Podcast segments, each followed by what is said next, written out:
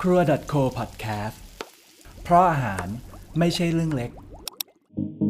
วันแววค่ะ แวววันค่ะ คุณกำลังฟัง Eat and Travel Podcast รายการที่จะชวนนักกินแลกเปลี่ยนจากรอบโลก มาเล่าเรื่องอาหารให้อร่อยหู ให้คุณได้เดินทางรอบโลกผ่านอาหาร และสนุกกับอาหารไปตลอดการเดินทาง สวัสดีค่ะ กลับมาพบกับวันแวว และแวววัน ใน Eat and Travel Podcast EP ที่ 2 นะคะ เพื่อนร่วมเดินทางของเราใน EP นี้นะคะ ก็คือเต่าชัยนัทสัจจะปรเมศหรือบ้องเต่าของเรานักอ่านนั่นเองค่ะ สวัสดีค่ะ คุณบ้องเต่า สวัสดีครับ จริงๆ วันกับบ้องเต่านี่เป็นเพื่อนกันมากี่ปีแล้วคะตอนนั้นก็คือรู้จักกันตอนที่ทำเอ่อโปรเจกต์ของทีมจูเนียถ้านับกันเร็วๆ คือน่าจะอยู่สักประมาณ 15 ปีคิดว่า นับแล้วก็แก่ยังไงไม่รู้ นับแล้วก็แก่อย่านับเลยค่ะ โอเคงั้นให้เต่าแนะนำตัว กับผู้ฟังอีกทีว่า เธอเป็นใครอะไรยังไงคะทำงานที่ไหนแล้วมาเป็นบองเต่าที่ทุกคนรู้จักได้อย่างไรใช่ครับผมชื่อเต่านะครับแต่จริงๆ ถ้าสำหรับในวงการนักเขียนหรือคอนเทนต์เนี่ยก็จะใช้นามปากกาว่าบองเต่า ซึ่งจริง ๆ เป็นในนามปากกาที่ได้ตอนที่ไปทำงานที่กัมพูชามา เพราะว่า คาว่าบองเป็นเป็นภาษาเขมรที่แปลว่าพี่ เราก็เลยเอาชื่อเนี่ยมาเป็นเป็นนามปากกานะครับก็จริง ๆ ตอนนี้ทำงานอยู่ในในฝั่งเอเจนซี่นะครับอยู่ในเครือ Rabbit Digital Group แล้วก็นอกจากนั้นก็ยังมีงานงานเขียนซึ่งเคยทำกับทางสำนักพิมพ์อบุ๊กนะครับเคยออกหนังสือ 3 เล่ม เอ่อเป็นซีรีส์ก็คือคาว่าบองที่เป็นชื่อนามปากกาแล้วแหละ มาเป็นบองอองฟรองส์ที่พูดถึงตอนที่ได้ไปเรียนต่อที่ฝรั่งเศส บองอองคาแมตอนที่ไปทำงานที่เขมร แล้วก็บองอองโวยาชที่พูดถึงเรื่องเกี่ยวกับการเดินทาง แล้วก็ไปเที่ยวหลาย ๆ ประเทศทั่วโลกนะครับ ก็อันนี้เป็นผลงานที่ผ่านมานั่นแสดงว่า บองเต่าก็คือแจ้งเกิดขึ้นมาจากการไปอยู่กัมพูชา ใช่ ก็คือเป็นเป็นช่วงปีแรกๆของของการทำงานเลย ซึ่งเราเรียงลำดับตามนี้ปะที่เราไปหรือว่าจริงๆไม่ไม่ไม่ได้เรียงกัน เพราะว่าไทม์ไลน์ของจริงเนี่ยมันเริ่มจากตอนที่เราไปทำงานก่อน ก็ถูกส่งไปไปเป็น expat อยู่ที่พนมเปญ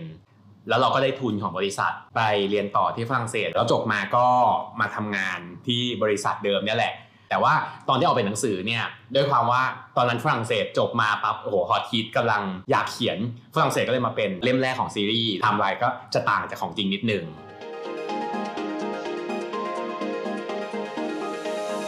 คือตอนที่เราคิดว่าเราจะทำพอดแคสต์รายการเนี้ยอืมคือคนแรก ๆ ที่เรานึกถึงก็เป็นเต่าเหมือนกันเพราะทำว่าไมแบบอะ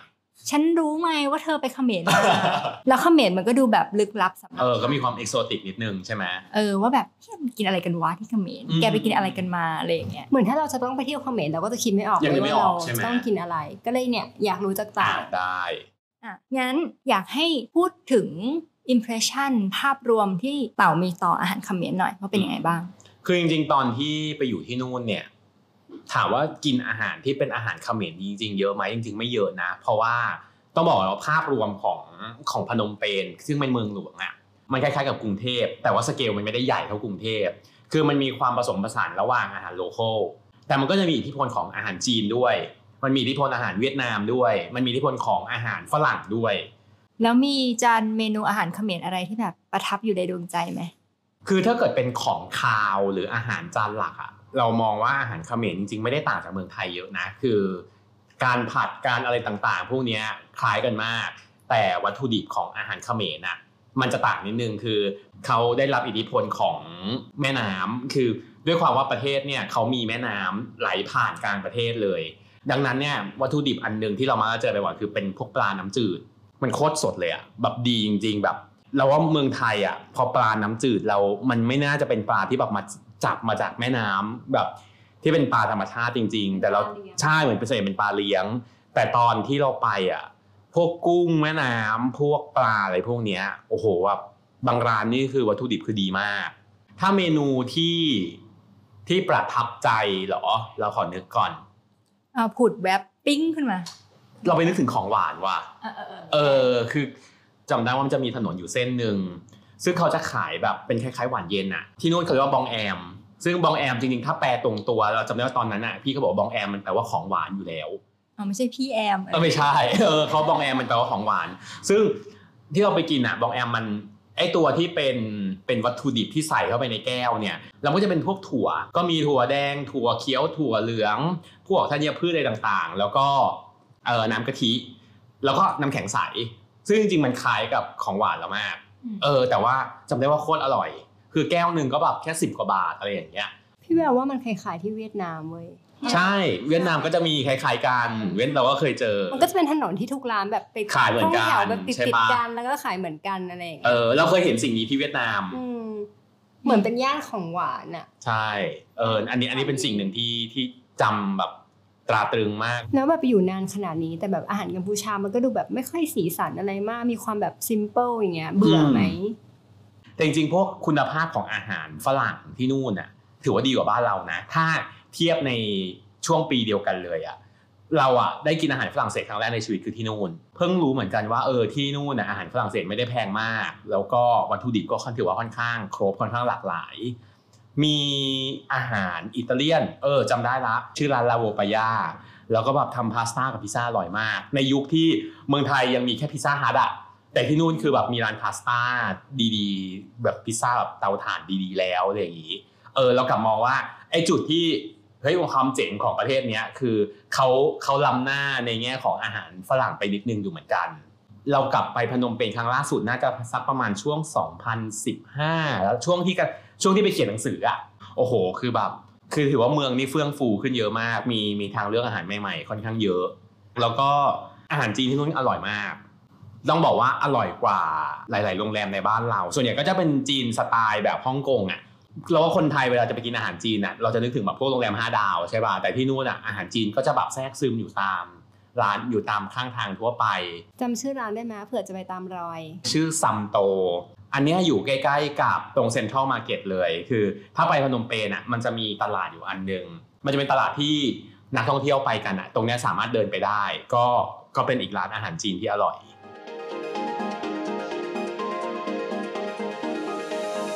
แล้วแกเคยไปเดินตลาด local ของเขาบ้างไหมเคยชอบมาก เป็นไงบ้างเล่าบรรยากาศให้ฟังหน่อย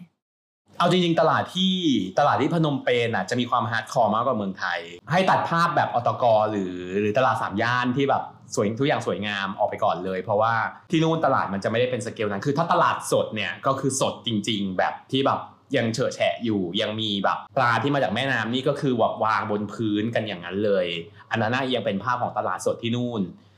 ก็จะมีของที่ hardcore บ้างอย่างเช่น ช่วงหน้าฝนนะคือที่นู่นเขากินตัวบึ้ง ก็คือไอ้ตัวแมงมุมตัวใหญ่ ๆ ที่เป็นตัวขนๆน่ะเออเขาเอามาทอดแล้วก็แบบวางกันแบบเป็นแพอย่างเงี้ยก็เป็นความที่แบบเราเป็นคนกลัวแมงมุมมากก็จะแบบช่วงนั้นก็จะแบบไม่ค่อยไปที่ตลาดเท่าไหร่รู้สึกหวั่นไหว แล้วไอ้ความสนุกที่แกรู้สึกคืออะไร การได้ไปเดินตลาดอะมันคือไปเห็นชีวิตคนอะมันดูว่าเขาทำเขากินอะไรเขาซื้ออะไรกันอย่างเงี้ยแล้วมีเมนูแบบแปลกประหลาดปะ มีอยู่ครั้งหนึ่งที่เรากินแล้วมันมันอร่อยด้วย คือตอนนั้นไปเที่ยวน้ำตกไปต่างจังหวัด ตอนนั้นก็ไปกับน้องๆที่เป็นคน local นั่นแหละตรงน้ำตกเขาก็จะมีเป็นเพิงเพิงเพิงๆไปแล้ว ทีมน้อง local เขาก็ไปซื้ออะไรให้เรากิน มันก็เป็นไม้เหมือนแบบอารมณ์คล้ายๆไส้กรอกอะแล้วเราก็ไม่รู้มันคืออะไรแต่ก็ลองชิมแล้วมันอร่อยมากเขาก็บอกอะบองกินไปก่อนเลยอะไรอย่างนี้นางพูดภาษาไทยได้ นางก็ไม่บอกนะว่าคืออะไร แล้วสุดท้ายอะถึงรู้ว่ามันมันคือเนื้อขังคก ไม่รู้คังเอ้ยต้องเรียกว่าคือไม่ไม่ได้ว่าคังคกน่าจะเรียกว่าอึ่งอ่างมากกว่าเพราะคังคกน่าจะมีพิษ เออเป็นเป็นอึ่งอ่างอะไรอย่างเงี้ยเอามาบดแล้วก็ทำแล้วก็แบบใส่สมุนไพรเอามาย่าง แต่บอกเลยว่าโคตรอร่อย เออนะอันนั้นถือว่าเป็นเมนูแบบ เปิดพิสดารอันหนึ่งที่ที่ได้กินโดยบังเอิญ แล้วตอนรู้ว่าเป็นอึ่งอ่างแล้วรู้สึกยังไง ก็โอเคนะก็ก็อร่อย ก็อร่อยก็ยังรู้สึกว่าไม่ไม่ได้ขยะแขยงอะไร เคยกินกบมาก่อนปะเฮ้ยเราชอบกินกบ มันเหมือนกันไหม เราว่า texture มันไม่เหมือนกัน คือ คือกบอะ texture มันเราไม่ค่อยเห็นด้วยกับคนที่บอกว่ากบเหมือนไก่อะเพราะว่ากบกับไก่นี่เคี้ยวแล้วรู้ทันทีว่าแบบ texture ของกบมันจะมีความเหนียวเหนียวๆกว่านิดนึงใช่ปะส่วนตัวฉันฉันรู้สึกว่ากบกับกบมันมีความกึ่งกลางระหว่างปลากับไก่ เออใช่ คืออันนั้นน่ะพอมันทำเหมือนเป็นคล้าย ๆ แบบพวกไส้กรอกอะมันเราว่าโดยรสชาติอะมันโดนเครื่องปรุงแบบกลบไปเยอะมาก แต่ว่า texture มันมันไม่เหมือนมันไม่เหมือนกบเท่าไหร่ ไม่เหมือนกับที่เวลาเรากินแบบพวกกบทอดกระเทียมที่โอ้โห texture มันกบกบๆอะเอออันนั้นไม่ไม่ไม่เหมือนกันเท่าไหร่ อยากลองเลยเออใช่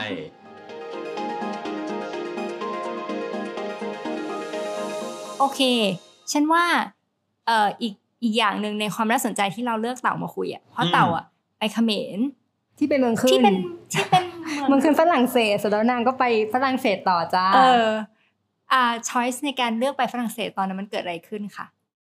คือตอนนั้นเนี่ยอยากเรียนปอโทแล้วบริษัทที่ทำงานอยู่เนี่ยคือเขามีทุนให้อยู่แล้วเออเป็นทุน MBA ซึ่ง MBA เนี่ยส่วนใหญ่แล้วคนก็จะไปอเมริกากันเออหลักเกณฑ์ของบริษัทคือเราจะต้องเลือกมหาลัยที่เป็น top 10 ของโลกเท่านั้น คือก็จะ list มาเลยว่า ปีนี้เลือกได้นี่คือ 10 โรงเรียน business school ที่ไปได้คือจำได้เลยว่าตอนนั้นเนี่ยตั้งเป้าไว้เลยว่าจะไม่ไปอเมริกา เราแค่รู้สึกว่านี่คือปริญญาใบสุดท้ายที่ที่จะทำ ดังนั้นรู้สึกว่าเฮ้ยมันเป็นโอกาสของการใช้ชีวิตด้วย เพราะว่ากลับมาคงต้องทำงานแล้วอย่างเงี้ยเราก็เลยเล็งไปที่อังกฤษกับฝรั่งเศส แต่ไม่รู้ทำไมเรารู้สึกว่าเออเราเราอยากไปฝรั่งเศสเพราะรู้สึกว่ามัน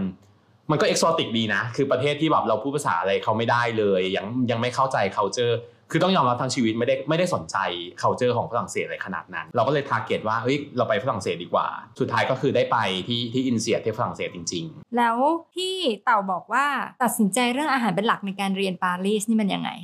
คือความตลกคืองี้คือโรงเรียนเนี่ยมันอยู่ที่เมืองชื่อฟงเตนโบรซึ่งฟงเตนโบรนี่จริงๆคล้ายๆป่าเลยนะ คือครึ่งเมืองของของฟงเตนโบรนี่เป็นป่า เพราะว่าเมืองเนี้ยมันมีพระราชวังฟงเตนโบรเลย แล้วมันเป็นวังที่สมัยก่อนเนี่ย นโปเลียนก็คือมาช่วงฤดูร้อนเพื่อมาล่าสัตว์ ดังนั้นเมืองมันไม่ได้มีอะไรมาก มันเหมือนเป็นหมู่บ้านเลยด้วยซ้ำไป แต่ว่าก่อนที่จะย้ายไปฟองเตนโบรเนี่ยมีไปอยู่ปารีสสามเดือน เพื่อเรียนภาษา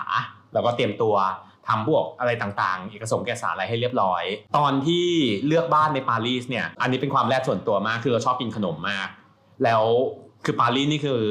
มหานครของขนมจริง ๆ เราก็เลยไปเปิดแมปดูใน Google ว่าร้านขนมแม่งอยู่ตรงไหนกันวะ แล้วเราก็เลือกบ้านที่อยู่ตรงกลางดงขนมนั่นแหละเพื่อจะได้สามารถสามารถเดินไปกินแบบไปซื้อไปซื้อขนมได้ทุกวัน อันนี้เป็นอันนี้เป็นเรื่องจริง คือยอมจ่ายแพงขึ้น ยอมจ่ายแพงขึ้นนิดนึงให้อยู่ในโซนที่ปลอดภัยแล้วก็อุดมสมบูรณ์อ่าโอเคคือตอนตอนที่เราอยู่ปารีสอะจริง ๆ กินอาหารฝรั่งเศสน้อยมาก เพราะว่าอยู่คนเดียว แล้วก็ยังไม่ปีกล้าขาแข็งเท่าไหร่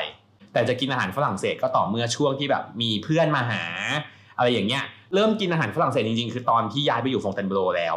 แต่เรื่องขนมเนี่ยอันนี้คือจริงจังมากคือไหนๆก็อยู่ดงขนมแล้วคือกินขนมแบบทุกวันจริง ๆ แล้วก็หมุนเวียนไปเรื่อยๆไปเรื่อยๆมีร้านเด็ด ๆ ในดงนั้นแนะนำไหมเยอะมากคือว่าบอกเลยว่าทุกวันนี้แบบเรามี Google Map ที่สามารถปักร้านปักร้านขนมที่แบบดีมากๆในในปารีสแบบมีเป็นสิบร้าน แล้วก็คือหลาย ๆ ร้านยุคนั้นน่ะก็ส่วนมากก็ยังอยู่นะ แล้วก็ค่อยๆเจริญเติบโต ซึ่งจริงๆ 10 ปีที่แล้วอะแล้วว่าเมืองไทยตอนนั้นยังไม่รู้จักเปียเอเม่เลยที่ที่ขายมากระลองที่ทุกวันนี้มาเปิดที่เอ็มคอเทียยุคนั้นนี่คือแบบพระเจ้าของเรามากเพราะว่าร้านก็อยู่ใกล้ๆบ้านแบบ อยู่ในระยะเดินได้แบบเดิน 5 นาทีขถึนงมแขนมแถวบ้านฉันจ้ะเออประมาณนั้นเหมือนแบบเหมือนร้านนมครกเออให้ให้นึกว่าเหมือนแบบเหมือนเหมือนร้านนมครกในตลาดเลยอย่างเงี้ยเราก็จะแบบคอยหมุนเวียนแบบไปซื้อชิ้นหนึ่งมันประมาณ 6 ยูโร7ยูโรราวๆนี้ คือพูดง่ายๆนะกินข้าวเนี่ยโคตรประหยัดเลยอะ เพราะเอาตังค์อะไปกินขนม เดี๋ยวนี้เวลามีคนไปถามว่าไปปารีสกินขนมร้านไหนอย่างเงี้ย ร้านแรกที่เราชอบแนะนำมันจะชื่อร้าน Jacques Genin คือเป็นร้านที่รู้จักจากเพื่อนคนญี่ปุ่น เราก็รู้นะว่าคนญี่ปุ่นมันแบบ มันก็บ้าฝรั่งเศสมากกว่าเราอีกอย่างเงี้ยเขาบอกเฮ้ยร้านเนี้ยเป็นร้านที่แบบคนญี่ปุ่นชอบมาก ขนมส่วนใหญ่คลาสสิกมาก คือลายของขนมฝรั่งเศสเนี่ยมันก็จะมีขนมพื้นฐานของเขาอยู่ประมาณหนึ่งอย่างเช่น Paris-Brest คือ Paris-Brest จริงๆแล้วเป็นคล้ายๆคล้ายๆเอแคลร์ ก็คือเป็นแป้งชูอะแต่ว่าไส้มันเป็นไส้ของเฮเซลนัทซึ่งจริงๆเราเป็นคนที่ไม่เฉยๆกับเฮเซลนัทแต่พอได้ไปกินร้านนี้คือแบบนี่คือแบบสุดยอดมากเออแบบเป็นเป็นปารีเบรสที่ดีที่สุดของแบบของปารีสได้เลยอย่างเงี้ยตอนนี้ร้านขนมดัง ๆ ส่วนใหญ่อะเขาไปเปิดรวมกันอยู่ในถนนเส้นเดียวเอ่อถนนชื่อรูดูแบกมันจะเป็นถนนที่อยู่ข้างๆห้างอ่าบองมาเช่แล้วถนนเส้นนั้นเนี่ยก็จะมีขนมร้านขนมแบบดัง ๆ อยู่ประมาณแบบเราว่าประมาณเกือบสิบร้าน ถนนเส้นเดียวนี่คือสามารถ กินแบบจนเบาหวานขึ้นได้เลย เออ ดีจัง แล้วมีร้านไหนคิดถึงอีก เอาจริง ๆ ถ้ายุคนั้นน่ะสำหรับเราอะ Pierre Hermé ก็ยังเป็นแบบเป็นเป็นหนึ่งในดวงใจนะ เพราะว่าเขาคิดแบบเป็นระบบมากเวลาที่เขาจะพัฒนาหรือคิดขนมชิ้นหนึ่งมา คือเขาแบ่งคำว่ารสชาติหรือ flavor กับ texture หรือรสสัมผัสอะออกเป็นสองอย่าง เราเริ่มที่รสชาติก่อน คือรสชาติเนี่ย Pierre Hermé คือจะเก่งเรื่องของการผสม flavor มาก อย่างเช่น เขาเป็นคนที่คิด combination ของกุหลาบ ลิ้นจี่ แล้วก็ราสเบอร์รี่สามตัวเนี้ย ว่าไอ้สามสิ่งเนี้ยเวลามันมาอยู่ด้วยกันอะ มันอร่อย เออ ซึ่งมันเป็นที่มาของขนมที่ เราเชื่อว่าทุกวันนี้ใครที่เป็นสายขนมน่ารู้จักตัวนี้คือมันชื่อว่า Ispahan คือมันจะเป็นมาการองสีชมพู ชิ้นใหญ่ ๆ ประมาณนึงแล้วก็แบบมีราสเบอร์รี่อยู่ตรงกลางเป็น ข้างในเป็นครีมกุหลาบแต่ว่าเขาก็สามารถแตก combination ของไอ้สามรสชาติเนี้ยไปอยู่ในขนมอย่างอื่นได้ด้วย แบบไปอยู่ในเอแคลร์ก็ได้ ไปอยู่ใน millefeuille ก็ได้ ซึ่งก็เป็นรสชาติเดียวกันแต่ texture หรือ combination ของ layer ต่างๆอะไรพวกนี้มันเปลี่ยนไปซึ่งเราบอกโหมันเป็นการคิดที่แบบ genius มากที่ว่าเฮ้ย flavor อย่างหนึ่งนะ แล้วก็เอ่อ texture อย่างหนึ่งเราเอามาผสมกันอีกทีหนึ่งสำสำหรับเต่าเสน่ห์ของขนมฝรั่งเศสคืออะไร เราสูตรขนมชิ้นหนึ่งมันมันผ่านการคิดมาเยอะมาก เพราะว่าถ้าเกิดเราเอาขนมชิ้นหนึ่งมาตัดครึ่งอะ เราจะเห็น layer ของมันเลยว่า ฐานของมันคืออะไร ครีมชั้นที่หนึ่งไส้ข้างในอะไรพวกเนี้ย มันมีการคำนวณหมดแล้วว่า เวลาเรากัดขนมไปหนึ่งคำอะเฮ้ยมันมีให้เคี้ยวด้วยเว้ยมันมีมันมีครีม มันมีรสหวานตัดเปรี้ยวอะไรพวกนี้ มันจะมีคอมบิเนชันของ texture กับ flavor ที่แบบผสมจนลงตัวกันมาก เออเราว่าอันเนี้ยเป็นสิ่งที่แบบ เออ รู้เลยว่าเขาคิดเยอะมากกว่าจะได้ขนมชิ้นหนึ่งออกมา ก็คือตอนที่อยู่ปารีสอะเรียนภาษาอ่าแล้วก็อยู่ในดงขนมไปจ้าอ่าใช่แล้วพอถึงเวลาต้องไปเรียนมหาลัยแล้วอ่าก็ไปอยู่ในบ้านนอกอ่าก็เออพอไปอยู่ที่ฟองเตนโบรเนี่ย ทุกวันอาทิตย์เนี่ยก็พยายามกระเสือกกระสนตัวเองเข้าเข้าปารีสไปซื้อก็ไปซื้อขนมอีกแล้ว แล้วอ่าหลังจาก เอ่อไปเรียนแล้วก็ได้เหมือนอยู่กับอาหารฝรั่งเศสอืมแบบ ที่นอกเมืองบ้างแล้วอะแล้วเต่าคิดว่าอาหารฝรั่งเศสจริง ๆ แล้วเอกลักษณ์ของเขาคืออะไร เขาไม่มีเขาไม่ได้มีเมนูแบบเวลาที่คนต่างชาตินึกถึงอาหารไทยเราพูดถึงแบบผัดไทยต้มยำกุ้งอะเขาไม่ได้มี signature แบบชัดขนาดนั้น เออเขาไม่ได้มีขนาดนั้นแต่ว่า โดยพื้นฐานเราชอบเราเราชอบความเวลาเรากินอะส่วนใหญ่แล้วมันก็จะมีมันมันก็จะมาเป็นคอร์สเนาะ ซึ่งคอร์สไม่จำเป็นต้องเป็นแบบเป็น fine dining ที่แบบ 10 คอร์สนะ บางทีถ้ากินแบบเนี้ยอะมี entrée เป็นเป็นจานเป็นจานแรกถูกปะมี main dish แล้วก็มี dessert อะไรพวกนี้เนี่ยเราชอบความที่แบบเออ มันก็มีความสมดุลของมันเองว่าเฮ้ยถ้าเกิดเราจะกิน main เป็นเนื้อ แล้วตัวที่เป็นตัวที่เป็น entrée เนี่ยบางทีเขาก็จะแนะนำว่าเฮ้ยคุณควรจะ เอาตัวไหนเออจะกินจานไหนเพื่อจะให้คอร์สนั้นนะมันสมดุลกัน entrée นี่แปลว่า appetizer entrée คือเออ entrée คือ appetizer อ่าใช่แล้วก็ก็ได้ไปเปิดโลกของ Michelin Star ครั้งแรกคือที่นู่น คือตอนนั้นก็ได้ยินเรื่องมิชลินมาประมาณหนึ่งแล้วก็เลยไปเสิร์ชศึกษาดู แล้วก็พบว่า อ๋อ ระบบมันเป็นอย่างนี้นะ มันมีหนึ่งดาวสองดาวสามดาว แล้วบอกว่าเอ้ยมันน่าจะเป็นประสบการณ์อย่างหนึ่งนะไหนๆก็มาเรียนในฝรั่งเศสแล้วไปลองกันหน่อยไหมไปตามล่าหาเอดาอวคือตอนนั้นน่ะไม่ได้ถึงขนาดไปสะสมนะ คือแค่อยากรู้ว่าไออาหารที่แบบถึงขนาดบอกว่ามิชลินสามดาวมันเป็นยังไง ตอนนั้นก็เลยคุยกับเพื่อนว่าไหนๆก็ไหนๆละครั้งแรกที่ที่ได้กินร้านที่เป็นมิชลินอะคือไปสามดาวเลย ไปกินร้านชื่อเอ่อชื่อ Pierre Gagnaire แล้วก็กินกันตั้งแต่ เที่ยงออกมาอีกทีนึงคือประมาณบ่ายสามครึ่งอะคือแบบมันยาวนานมากสามชั่วโมงครึ่งเออประมาณสามชั่วโมงครึ่ง แต่ว่าอันนั้นก็เหมือนไปกินเพื่อให้รู้เพื่อให้เข้าใจอ๋อมันมันคือประมาณนี้นะ ตอนนั้นยังไม่ได้ถึงขนาดตื่นเต้นกับพวก fine dining มากเอออันนั้นก็ถือว่าประทับใจแล้ว ราคาในยุคนั้นก็ไม่ได้เวอร์มาก คือเท่าที่รู้ตอนนี้ก็แบบถ้าไปกินสิ่งเดียวกันราคามันขึ้นแบบสองสามเท่าแล้วอะนะได้กินหอยทากปะกินชอบมาก แล้ว escargot เป็นอะไรที่แบบ คือประทับใจแล้วก็ไม่ค่อยเจอร้านแย่ๆเท่าไหร่ แต่ที่แบบ advance หน่อยคือน่าจะเป็นพวกกระต่ายพอช่วงแรกแบบเฮ้ยกินกระต่ายกันด้วยเหรอวะอะไรอย่างเงี้ยแต่พอได้ลองจริงๆแล้วก็เฮ้ยกระต่ายก็อร่อยเหมือนกันแล้วกลายเป็นว่าพอได้กินแล้วอร่อยอะหลังๆอะเวลาเจอเมนูกระต่ายอะก็จะสั่งกระต่าย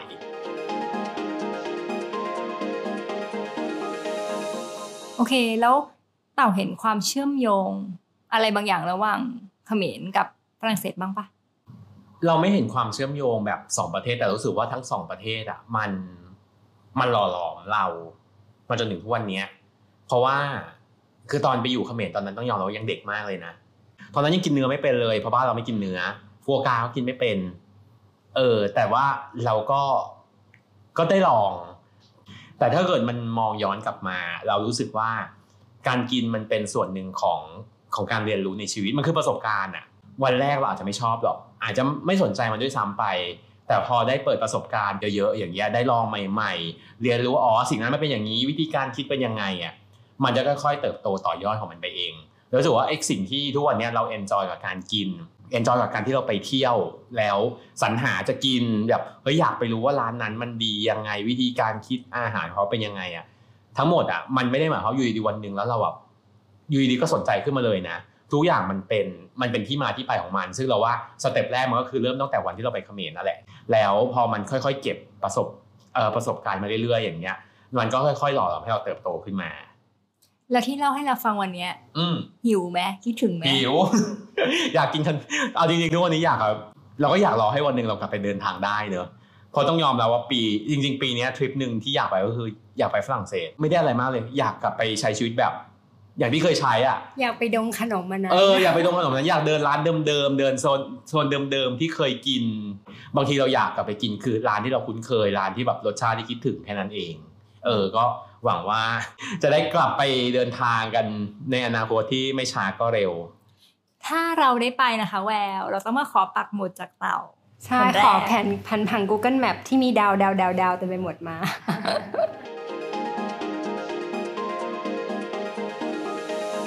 และนี่ก็คือประสบการณ์ Eat and Travel ของนักเดินทางอย่างบองเต่านะคะ หรือเต่าชยนัทสัจจะปรเมศ เชื่อว่า EP นี้เนี่ยน่าจะทำให้ทุกคนอยากกลับมาเดินทางแน่ๆ เพราะว่า ตอนนี้บอบอก็มีความท้องร้องนิดหน่อย อยากจะไปดงขนมของเต่ามาก อยากลองคังคกด้วย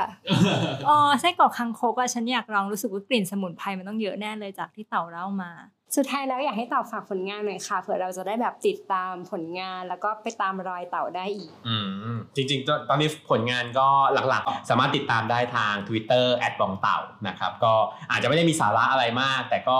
มีพูดถึงอาหารเรื่อยๆ อยู่เหมือนกันนะครับ ฝากติดตาม Eat and Travel Podcast ทุกวันพุธทาง Spotify, j o o x YouTube และช่องทางอื่นๆนะคะทำง่ายๆเลยค่ะ ก็แค่เสิร์ชว่า Eat and Travel Podcast นั่นเอง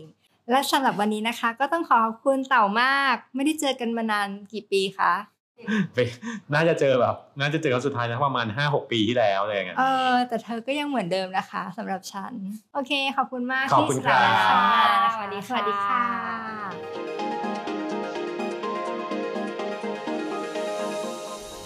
ครัว .co podcast เพราะอาหารไม่ใช่เรื่องเล็ก